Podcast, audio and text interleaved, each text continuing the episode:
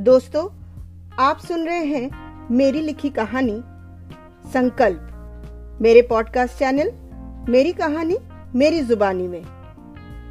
भाग एक में आप सबने सुना कि रूपाली ने अपने दिल की सुनी और पढ़ाई पूरी खत्म करके दूर एक अनजान गाँव, फुर्सत नगर पहुँची, जहाँ वो अपने ज्ञान और शिक्षा को बच्चों में बांटना चाहती थी। फुर्सत नगर में पहुंचकर उसे लगा कि सभी लोग बड़े फुर्सत में हैं। रूपाली को लगा कि उनको पढ़ाना और शिक्षित करना आसान होगा। अब आगे भाग दो में सुनिए।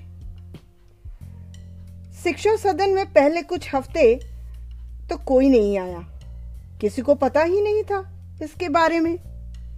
रूपाली को लगा कि फुर्सत नगर के लोगों को पहले बताना होगा। कि ये शिक्षा सदन है क्या और किसके लिए है? सो अगले दिन सुबह से ही शुरू हो गई रूपाली का दूसरा सफ़र। फुर्सत नगर में उसने शिक्षा सदन के बारे में घर घर जाकर सबको बताया और उनको समझाया भी। इस काम को करने में उसने दो हफ़्ते लगा दिए। अब तो पूरा महीना होने को आया था। कोई नहीं आया। आज पूरा एक महीना हो गया था। एक भी बच्चा पढ़ने नहीं आया। रूपाली उदास सी बरामदे में बैठी थी। सोच रही थी कि वह क्या करे। क्या करे कि वहाँ के लोगों को, विद्या के महत्व को समझे, समझाया जा सके। और उन्हें उनके बच्चों को पढ़ाने के लिए प्रोत्साहित करे। ऐसे में उसने बाहर देखा तो मोहल्ले के कुछ बुज़ुर्ग पार्क में बैठकर बातें कर रहे थे। सभी लगभग पचपन साठ साल की उम्र के थे। वहीं कुछ दूर पर कुछ बुज़ुर्ग औरतें भी बैठी थी। वे भी मंडली में बैठकर गप्पे लड़ा रही थी। रूपाली को लगा कि क्यों ना उन बुज़ुर्गों से बात करके अपनी समस्या का कोई हल निकाले। लेकिन ऐसे में कैसे बात करे उनसे? वह तो किसी को जानती भी नहीं थी। न ही वे उसे जानते थे। क्या वो सुनेंगे रूपाली की बात? दिमाग में यही सवाल उठ रहा था। लेकिन कोशिश कर कर तो सकती है ना? वो कहते हैं ना कि कोशिश करने वालों की कभी हार नहीं होती। शाम का समय था। तो रूपाली ने सोचा कि क्यों ना चाय और मठरी लेकर उन लोगों के पास जाए। ऐसे में उनसे परिचय करना भी आसान हो जाएगा। माँ के दिए हुए मठरी कितने काम आते हैं आज रूपाली को समझ आया। फिर क्या था? जल्दी से आठ दस कप चाय और मठरी लेकर रूपाली पहुँच गई उनके पास। आ, नमस्ते अंकल जी। नमस्ते आंटी। मेरा नाम रूपाली है। आप लोगों को काफ़ी देर से यहाँ बैठे देखा तो सोचा, क्यों ना आप सबके लिए चाय बना के ले आओ ये लीजिए, चाय और ये मटरी। खाइए, ये मटरी मेरी माँ ने बनाए हैं। लीजिए ना, खाइए ना। अरे बिटिया, तुम कौन हो? यहाँ की तो नहीं लगती? उनमें से एक अंकल ने बोला हाँ जी, अंकल जी, मैं दिल्ली की हूँ। आपके फुर्सत नगर में अभी एक महीना ही हुआ है, मैं आई हूँ। रूपाली ने झट से उत्तर दिया। तो बेटी, दिल्ली से यहाँ क्यों आई हो? उनमें से एक बुज़ुर्ग महिला ने पूछा। रूपाली को लगा अवसर अच्छा है। उसे तुरंत अपना मकसद उन्हें बताना चाहिए। शायद वो कोई मदद कर दे। वो बोर्ड देख रहे हैं ना आप लोग? शिक्षा सदन लिखा हुआ? वो मैंने लगवाया है। असल में मैं एक अध्यापिका हूँ।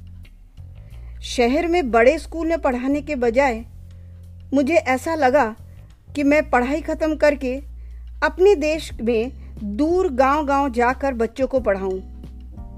सो यहाँ आ गई। लेकिन लगता है यहाँ मेरा आना बेकार हो गया। पहले तो सोचा था कि शायद कुछ कर पाऊँगी, लेकिन पिछले एक महीने से बहुत कोशिश कर ली। कोई भी मेरे शिक्षा सदन में अपने बच्चे को भेजने को तैयार ही नहीं है। समझ नहीं आ रहा, क्या करूँ? अरे बेटी, इतनी जल्दी हिम्मत हार जाओगी? तो कैसे चलेगा? तुम्हारा विचार कितना अच्छा है। इस नेक विचार को ऐसे व्यर्थ ना होने दो। असल में यहाँ पर सभी आराम से ज़िंदगी जीने में विश्वास करते हैं। किसी को भी आगे बढ़ने की चाह ही नहीं है। ले देकर एक दो सरकारी स्कूल हैं, जहाँ बच्चे पढ़ने जाते हैं। और वहाँ की फ़ीस भी ना के बराबर है। वैसे भी ये बच्चे इतना पढ़ लिख कर करेंगे क्या? लड़के अपने बाप की दुकान में बैठेंगे और फिर किसी कंपनी में छोटी सी नौकरी भी कर सकते हैं। और लड़कियाँ? लड़कियों का तो तुम्हें पता ही है। शादी करके घर संभालेंगी हमारी तरह। एक आंटी जी ने बोला, मेरा उदास चेहरा देखकर उनमें से एक अंकल जी ने बोला, अरे रूपाली, बेटा तुम्हें पढ़ाने के लिए छात्र चाहिए ना? बच्चे चाहिए ना? ठीक है, छात्र क्या ही मतलब है? क्यों ना तुम हम सब बूढ़ों को पढ़ाओ? अपनी ज़िंदगी में हमने कभी स्कूल में जाकर पढ़ाई तो नहीं की। पूरी ज़िंदगी बस अपने बच्चों के भविष्य को संवारने में ही लगा दिया। और अब हम किसी के काम के नहीं हैं। घर में ज़्यादातर, ज़्यादा देर तक रह रहे तो लगता है हम सब पर बोझ है। क्योंकि अब कमाने की क्षमता तो रही नहीं है हमारी। इसीलिए शाम को अपने दोस्तों के साथ बैठकर कुछ मन बहला लेते हैं। आखिर हमारी उम्र वाले लोग कर भी क्या सकते हैं? क्या तुम हम लोगों को पढ़ाओगी? रूपाली ने थोड़ा सोचा, फिर बोली, क्यों नहीं, अंकल जी? मैं एक शिक्षिका हूँ। मेरा काम और मेरी रुचि पढ़ाने में है। आई तो थी मैं यहाँ पर बच्चों को पढ़ाने के लिए, लेकिन अगर बच्चों की जगह बुज़ुर्ग मिल गए तो क्या हुआ? मेरा काम है पढ़ाना। मैं ज़रूर पढ़ाऊँगी आप सबको। इतना कहकर रूपाली ने एक नए जोश के साथ अपना संकल्प लिया। संकल्प, उन अनपढ़ बुज़ुर्गों को पढ़ाना, उनके भीतर आत्मविश्वास जगाना। उनको परिवार और समाज में उनकी खोई हुई इज़्ज़त दोबारा दिलाना। यही था अब रूपाली का संकल्प। लेकिन यह काम इतना आसान नहीं था। ये रूपाली जानती थी। उसे कई चुनौतियों का सामना करना पड़ सकता था। तो क्या थी वो चुनौतियाँ? जानने के लिए मेरी कहानी, संकल्प का अगला भाग ज़रूर सुनिए। मेरे पॉडकास्ट चैनल मेरी कहानी, मेरी जुबानी में।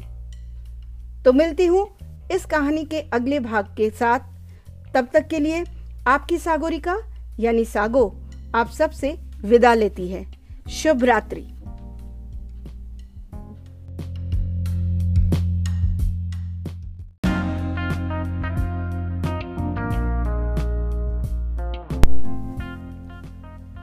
दोस्तों, आप सुन रहे हैं मेरी कहानी संकल्प। मेरे पॉडकास्ट चैनल मेरी कहानी, मेरी जुबानी में। अब तक आपने सुना कि एक महीना कोशिश करने के बाद जब रूपाली को कोई भी छात्र नहीं मिला तो वो उदास हो गई।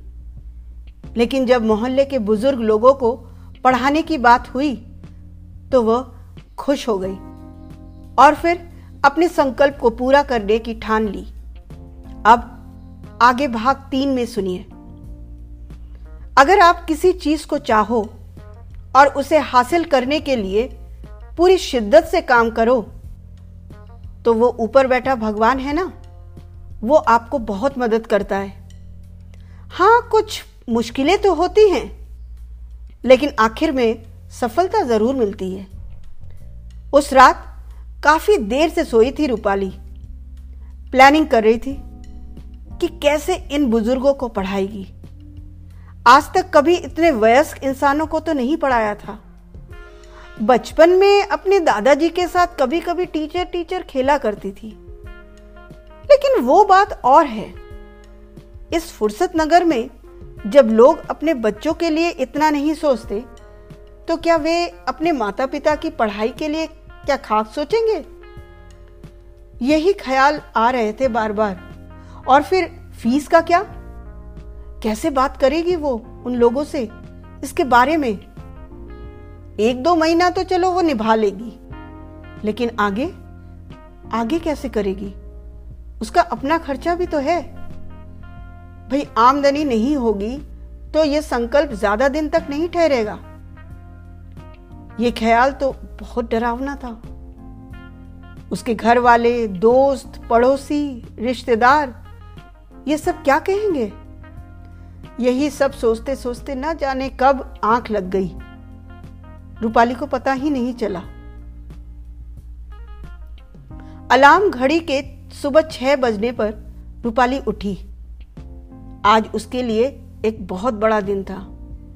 शुरुआत होने वाली थी उसके संकल्प का पहला सफ़र। सो जल्दी जल्दी घर के सारे दैनिक कार्य खत्म करके वह लगभग नौ बजे तक फ्री हो गई। अब इंतज़ार था तो उसे अपने छात्रों का। बार बार घड़ी की तरफ़ नज़र जाती। नौ से साढ़े नौ, फिर दस बजने को आए थे। अचानक दरवाजे पर किसी ने दस्तक दी।